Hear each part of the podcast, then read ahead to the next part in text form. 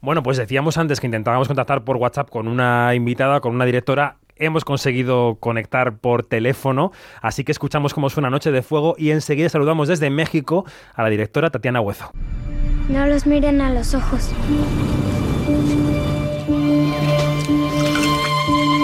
Ma, ¿habló mi papá? No contesto. Mañana le hablamos.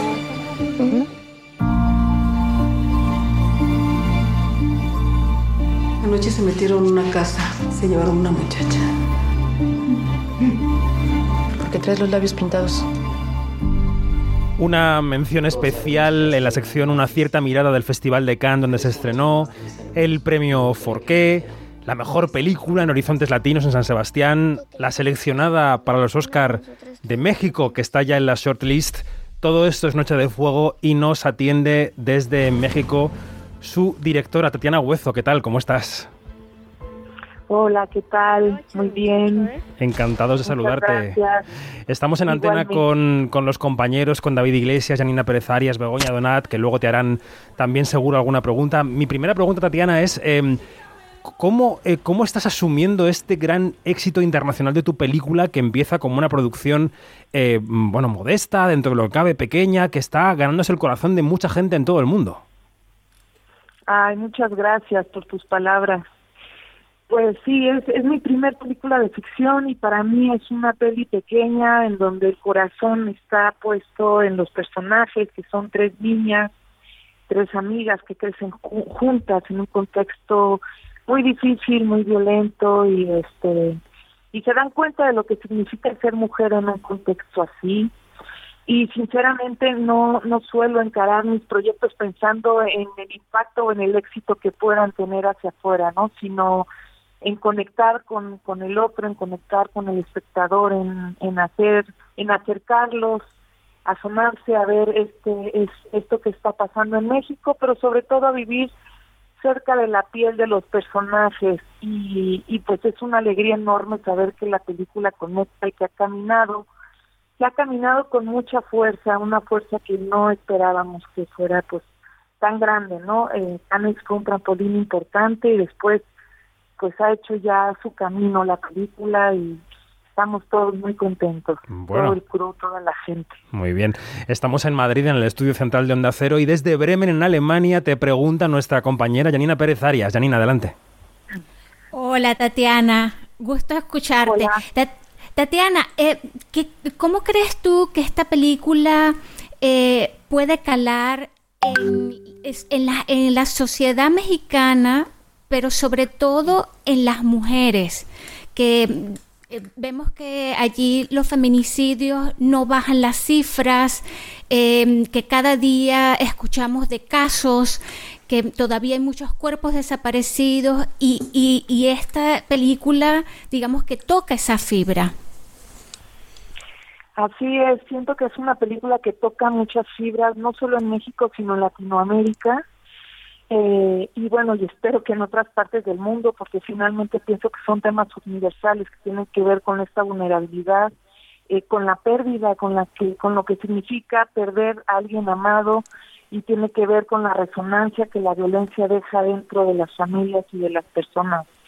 Entonces, eh, la película ya fue estrenada en México y pues la respuesta siempre es, eh, es es muy emotiva, ¿no? Es una película que despierta, que cuestiona, que despierta muchas emociones y que despierta muchas preguntas y que nos hace cuestionarnos, ¿no? En qué momento este monstruo se volvió tan grande, en qué momento hemos eh, hemos llegado hasta aquí, ¿no? Hasta que los niños estén creciendo en muchos pueblos, pues en medio de tiros y, expuestos a- al peligro que ha generado eh, pues el crimen organizado, la falta de atención de todos estos temas por parte del Estado, por supuesto, y desde luego la enorme desigualdad económica que hay en- entre la gente, ¿no? En nuestros países. También te pregunta desde Valencia nuestra compañera Begoña Donat. Begoña, adelante. Hola, eh, mira Tatiana, te quería hacer una doble pregunta. Por un lado, en tu trayectoria te habías especializado en el género documental. Quería saber qué te llamó de esta trama para acercarte desde el mundo de la ficción y por otro lado, cómo te ha servido esa experiencia como documentalista a la hora de mm, lograr el naturalismo que transmite tu, tu película? Ok, bueno, realmente me emocionaba mucho, tenía yo ya muchas ganas de poner un reto enfrente de mi camino que fuera más grande, que fuera diferente, quería encarar un proyecto más ambicioso y llegó de una manera intempestiva este proyecto a mis manos, fue una propuesta del, doctor Nicolás Ellis a través de una novela divina, eh, Prayers for the Stolen, que en español se llama Lady Di de Jennifer Clement, había, ahí había una de las semillas que me enamoró, que es el personaje principal de la película Ana, una niña de ocho años que está en el paso de la, de la infancia a la adolescencia y me provocó una enorme emoción pensar en contar el mundo, este mundo que rodea a estas tres amigas, desde los ojos de una niña, contar el mundo y lo que está sucediendo en este país desde la mirada de una niña.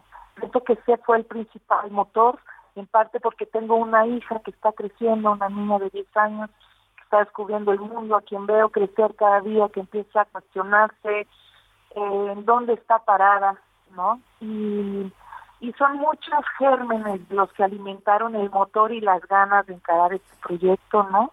También la libertad creativa absoluta que tuve, que me dieron los productores para llevar la novela a un terreno más personal, para hacer una adaptación muy libre y desde luego tengo muchos años trabajando con estos temas difíciles cerca de mujeres que están buscando a sus hijas desaparecidas. Entonces, esto también siempre me ha movido las, las entrañas. Son, es un tema del que no he podido apartarme todavía, eh, que, que, está ahí latente y que eh, todo eso eh, volvía muy atractivo el, proyecto para mí. Muy atractivo y bueno, mi, yo tengo años de trabajar con la realidad de estar cerca de la gente, de mirar los detalles de la vida, de meterme en la vida de los otros y de observar y de empatizar, de caminar muy cerca a la gente que está viviendo situaciones muy difíciles y pienso que eso fue fundamental para encarar la ficción. Este, el instinto de trabajar con la realidad me, me permitía reconocer como muchos momentos donde la emoción estaba cargada de verdad en las niñas, que además no son actrices, son niñas hijas de campesinos a quien entrenamos a lo largo de tres meses y pienso que hicieron un trabajo extraordinario mm. en la película.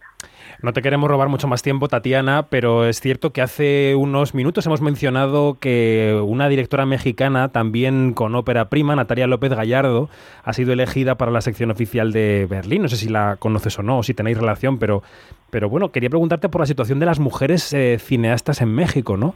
Eh, ¿Cómo está el panorama con las con las cuotas también, porque comentábamos el 60% de las películas de Sundance este año están dirigidas o codirigidas por mujeres. Eh, ¿qué, nos puedes contar de la situación de las mujeres directoras en México? Sí, siento que todavía hay una enorme desigualdad para llegar a, a, una pues sí, a un equilibrio, digamos, entre las películas que están siendo dirigidas por hombres y las que están siendo dirigidas por mujeres. Todavía el trecho es, es muy grande. Eh, pero eh, hay una cantidad de voces eh, muy interesantes, muy frescas, con, con una búsqueda personal deliciosa.